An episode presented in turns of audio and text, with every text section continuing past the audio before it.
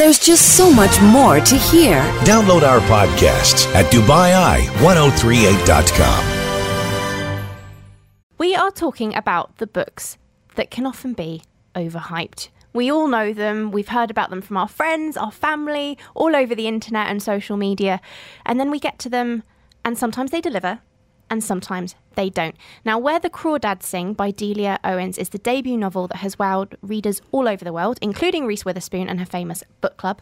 But is it worth the hype? That is our The big question. big question today. So, joining Isabel, myself, and our guest Sara Hamdan, who's still with us in the studio to debate and discuss this, is Louise Edensor, who is senior lecturer at Middlesex University.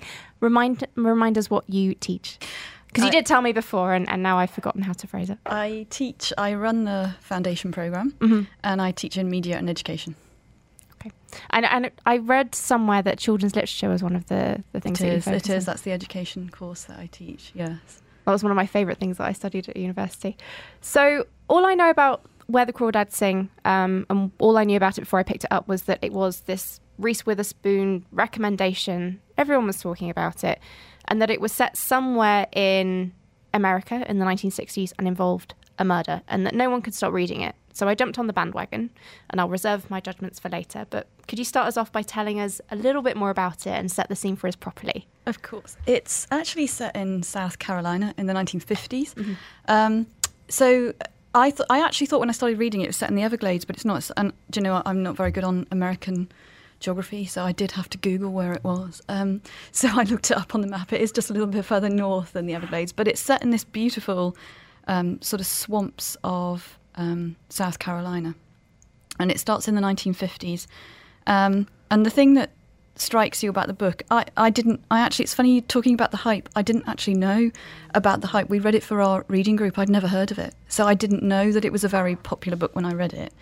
Um, and that would have actually put me off reading it. I don't like reading books that are popular um, because they don't, like you say, they don't always Are live you a up. hipster reader? Uh, yeah, no, I'm just, I just, I probably just don't like what the average popular reader likes. I think, you know, and uh, like you say, it doesn't always live up to the hype that you Yeah. get. But the minute that I opened this book, I was hooked. And it's not necessarily just the story; it's the writing, because um, Dr. Delia Owens is a scientist, and I didn't know that until I finished. I didn't Google her until I finished the book. Um, and what she describes in the book is what she does. It's it's effectively what she does for a living. She she studies the kinds of sort of flora and fauna of these kinds of areas and lived in isolation, like the girl does in the book. So the the book follows a family to start with, um, concentrating on the little girl Kaya. I'm going to say her name is Kaya. It's spelled K Y A. I don't know whether it's Kia or Kaya, but I'm going to call Kaya. her Kaya. It's Kaya. Um, and it starts off with her mother leaving. So they live in this very isolated, very basic, very rustic. I can only describe it as a cabin. Um, I can see it in my head, but I can't really describe it. Um, no running water, no electricity, nothing like very that. Very, basic. very, very basic. And her father is violent, and her mother. It starts. The book opens where her mother leaves, and she's very little at the time. And then gradually, over time, all of her brothers and sisters leave as well, and they leave her on her own with this violent father, who gradually also um, he spends longer and longer away from home, and then he disappears. And so 10 year, 10 year old Kaya is left on her own in this shack in this very isolated um, swamp area.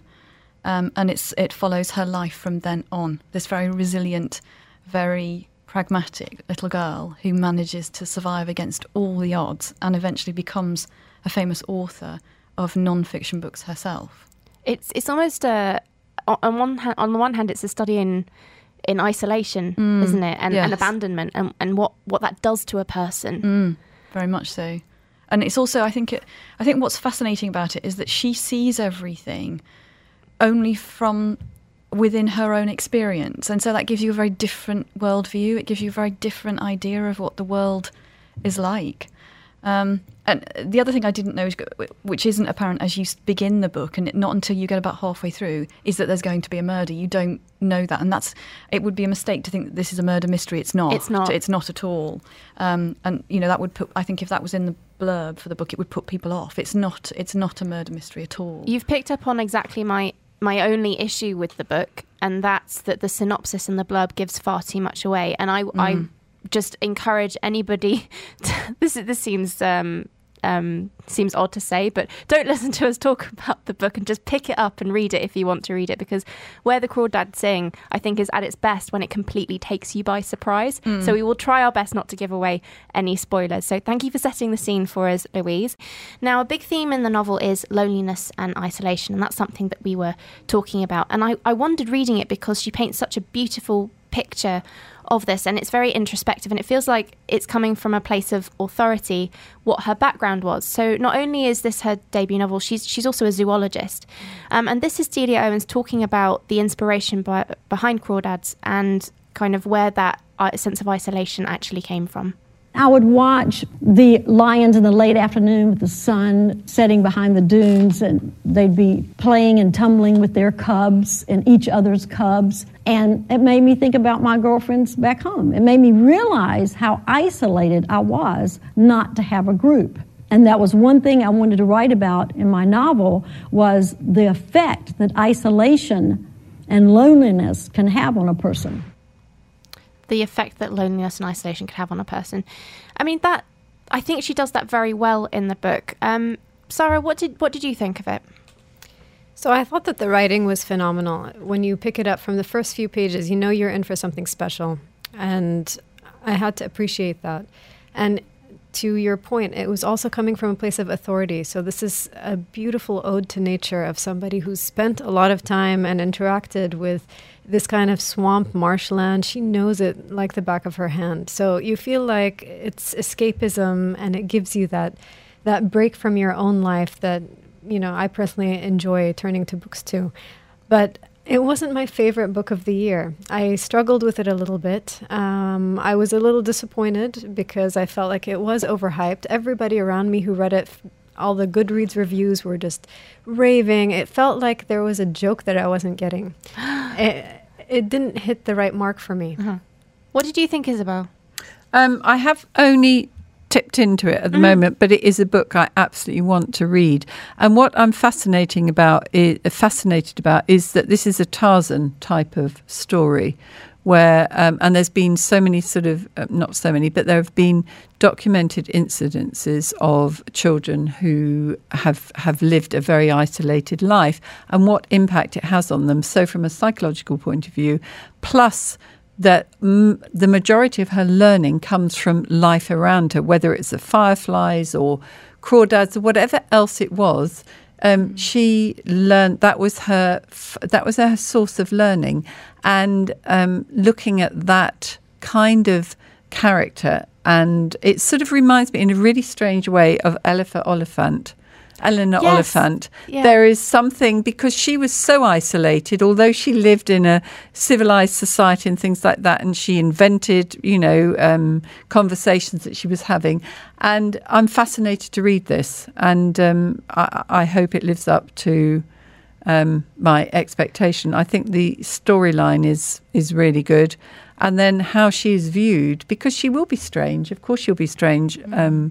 Um, I, and it also reminds me of Jane Goodall when we um, were shown a clip when she we were so lucky to have her give a talk. And one of the clips she showed was this rehabilitation of chimpanzees back into the wild from a, a, sanctuary.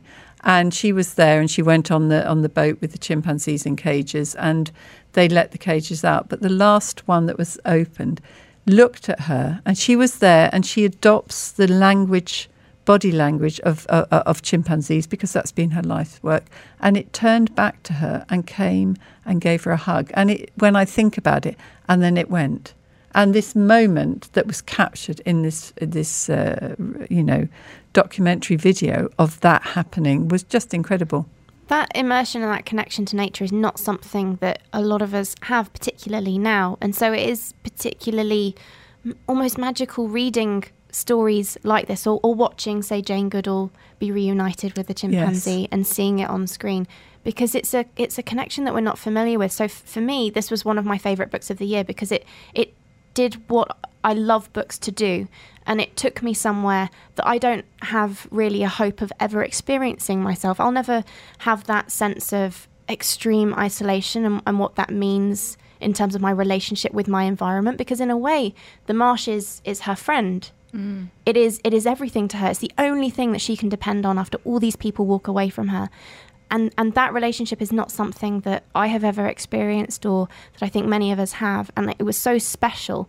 And also I, I'd recommend if you have the opportunity to listen to the audiobook version of this because it's set in I think South South Carolina, Carolina. you said. And so mm-hmm. if you imagine that accent it is is just magical to listen to it. The narrator for the audiobook is is wonderful That's I a, that's a my- great suggestion.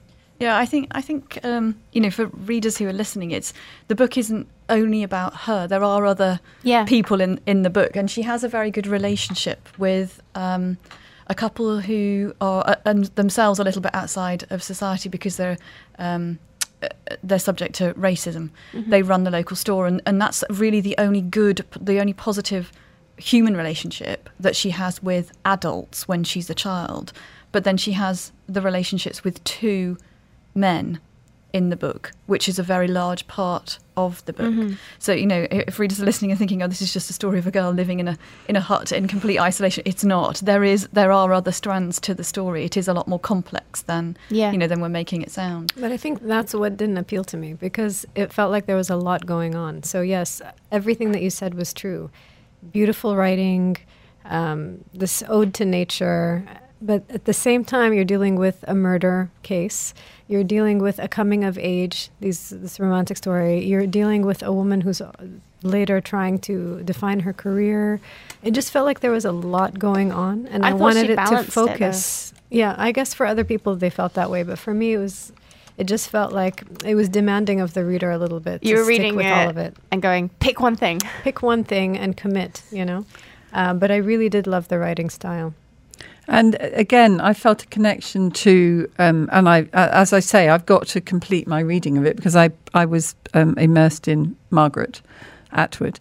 Um, we are completely beside ourselves by Karen Joy Fowler. Did you ever read that? I did, yeah. And again, that is um, very much about um, nature, and but also it's our relationship with our world around us, which is so. Uh, I think at the fore of everyone's mind at the moment, with you know animals becoming extinct, with forests burning, and all of these things, um, that we do not have that connection of um, life around us, you know, natural life around us, whether it be uh, the environment, whether it be the, you know, natural water supplies, whether it be animals. And so these kind of books written, and it's a novel, but written by someone who's an expert in that field, as it were, mm. brings it that, that touch of authenticity.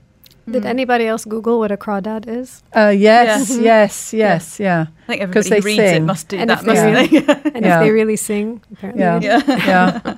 Well, lots of so things. what, so what sing. is a crawdad for our listeners Okay. wondering Okay. So it's um, it's a term that's used uh, instead of crayfish um, in in in southern American states. They call them crawdads or crawdaddies, and um, crawfish, you know, or crayfish. They're absolutely delicious. It's a crustacean and it's yummy. Um, And that's how that's how she survives, though, isn't it? Because that's how she survives by selling. Um, is it is it actually oysters or is it Uh, or sh- mussels? Mussels or something. She, Mussels, she yeah, that's yeah. how she gets money, isn't Yeah. it? She sells them to the people at the at the shop. Yeah. that's how she manages to survive. So that's quite interesting. But I think at the moment, I think books about not necessarily about nature, but about loneliness are very. Yeah. If you think about the time, kinds of comedy television programs like you know, Fleabag and that kind of thing that's on uh, at the moment in Britain, it's a very, very, um, it's a very sort of now very poignant topic, isn't it? The fact that it's, we're not just isolated from nature, we're isolated from one another. yeah I think know, everyone can relate. Yeah, I was, I- lis- I was listening to a TED talk the other week that was saying that our houses, that the f- square footage of people's houses over the last 40 or 50 years has got bigger and bigger and bigger. But the interaction that we have with one another's got smaller and smaller and smaller. We're building, we're building bigger houses and filling it with stuff, not filling it with people. And the internet doesn't help. Everyone Exactly. feels Oh, yeah. disconnected. Yeah, exactly. But I think um, loneliness is such an important issue, and I Mm. love that these books are covering that. And I feel a little bit like Goldilocks because this book had too much going on, and my year of rest had too little going on. I'm just looking for that perfect balance of the book that touches on loneliness in a way that really speaks to me personally. Mm. Yeah, I it, it's really interesting how, and this is why the show is wonderful because for me, this book was everything because it had it had everything in it. And if it didn't have that whole murder inquiry in it, I don't think I would have loved it so much. It was constantly surprising me. I thought I knew what it was doing, and then it was doing something else, but it didn't feel jarring to me at all. It felt completely natural. And if it did ever feel jarring, it was I was so into the headspace of this character who was being shocked herself by the direction that she was being pulled in by all these different characters and and society that she couldn't really keep up with that it just felt right.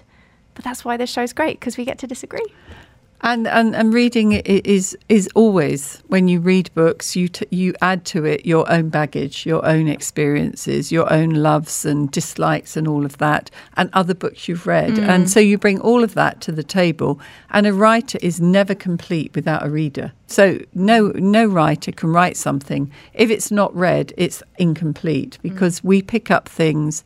Each one of us will pick up a different thing from the same book that we read. And that's what's so wonderful about books. Films are different. Books uh, really do allow your full, you know, gamut of your imagination to colour it and people it and, and bring parts of your memory to it that, that make it separate and different for each, each of us. Hmm. I but I also think, expectation. Hmm. Sorry, go ahead. no, please go ahead. plays a big role to your point because I came into this thinking I was going to read another Educated or Eleanor Oliphant. Right. So I my expectations were extremely high. So perhaps that played a role. Hmm. so what do you think overall about this celebrity book club thing where people like Reese Reese Witherspoon get a book so hyped up that you meet them with these expectations Well, I think I think Reese Witherspoon actually has quite good taste. As an example, uh, in in Britain it's Richard and Judy, isn't it? So you can Google Richard, and they tend to be books that have very good stories, not necessarily very good writing, but very good stories because that's what's popular, isn't it? But this one, for me, it had both, which is rare. Yeah. You know, the number of books that I download on Kindle and I'll read the first 50 pages and right no, I'm not reading any more of that because it's just, it's, you know, it might have a decent story, but it's so poorly written. So I think, you know, I think some of these celebrities, when they pick something like this, and, you know, we've talked about the kinds of issues that it raises, then it raises those issues with a lot more people if somebody like Reese Witherspoon endorses it. I, think I think book uh, celebrity book clubs are absolutely brilliant because exactly what you say, Louise, that it it really raises it way out of the bookish uh, book clubs, readers, etc., into the much wider um, uh, public domain, and therefore people will think, hmm, maybe I'll pick that one up. And Richard and Judy. eh, they've they've picked some fantastic reads over over the course, but some they do now a summer read which is lighter and it's more sort of uh, geared at you know holiday reading and things like that. But over the years they have highlighted books. Oprah Winfrey again has brought some incredible books to a huge audience, and that has to be good. That more people are thinking about reading and t- picking up a book and experiencing something different. Mm. okay we're, Completely agree. we're going to have to leave it there unfortunately but thank you so much sara and louise for talking to us about where the crawdads sing by delia owens There's just so much more to hear. Download our podcasts at DubaiEye1038.com.